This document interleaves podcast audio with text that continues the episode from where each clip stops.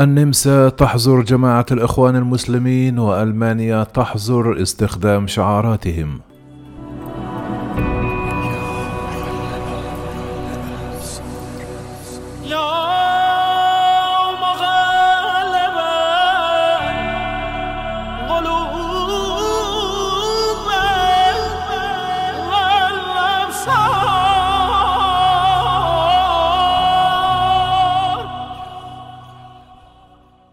أقر المجلس الوطني في النمسا قانون جديد لمكافحة الإرهاب والتطرف. يستهدف تعزيز جهود الدولة لحظر نشاطات التنظيمات الإرهابية وملاحقة مموليها. ووفق وزير الداخلية النمساوي كارل نيمر تتيح التشريعات الجديدة تغليظ العقوبات على البيئات الحاضنة للمتطرفين وتسهل عملية مراقبتهم. وكذلك مراقبة خطاب الكراهية والتشدد الديني واستغلال شبكة الإنترنت في هذه الأغراض. وقال نيهمر في تصريحات صحفية أن البرلمان وافق على الإلزام بوضع الصور الإلكترونية في الكاحل في حالة الإفراج المشروط عن المدانين بالإرهاب كما تتضمن الحزمة أيضا الاعتراف بالجريمة الجنائية ذات الدوافع الدينية. ذكر الوزير أن الإرهابيين يهدفون إلى تقسيم المجتمع ولم ينجح المتطرفون في القيام بذلك في الهجوم الإرهابي الذي وقع في فيينا في الثاني من نوفمبر العام الماضي مشددا على أن قوات الأمن تتخذ الاحتياطيات اللازمة للحد من مخاطر وقوع هجوم إرهابي آخر وأشار إلى أن القوانين التي تم تمريرها اليوم تساهم بشكل كبير في تحقيق ذلك.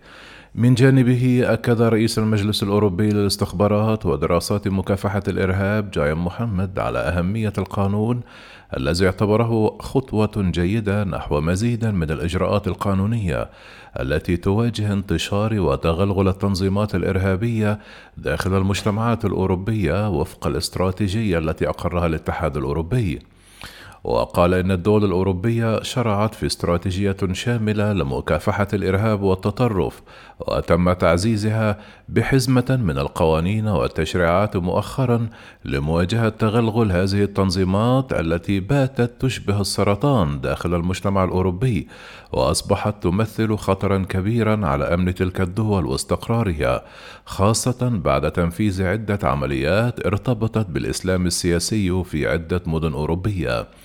كما أشار إلى أن الحكومة تراقب عن كثب نشاط جماعة الإخوان داخل البلاد ووضعت قيودا على تحركات أعضائها كما أغلقت عدة مساجد ومؤسسات مشتبه في تمويلها للإرهاب ونشر الأفكار المتطرفة.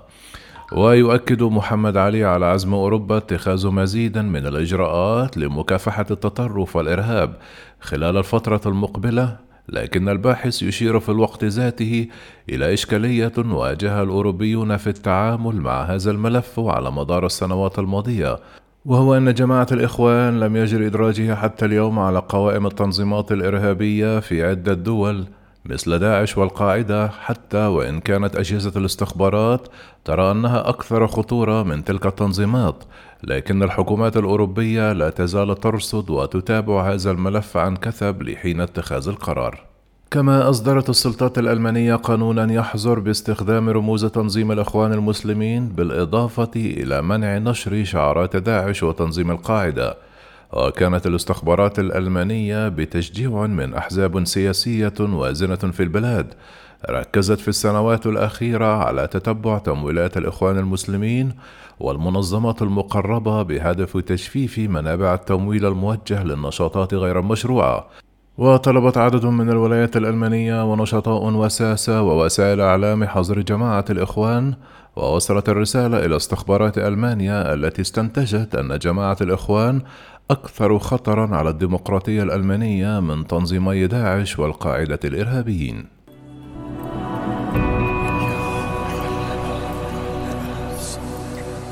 No!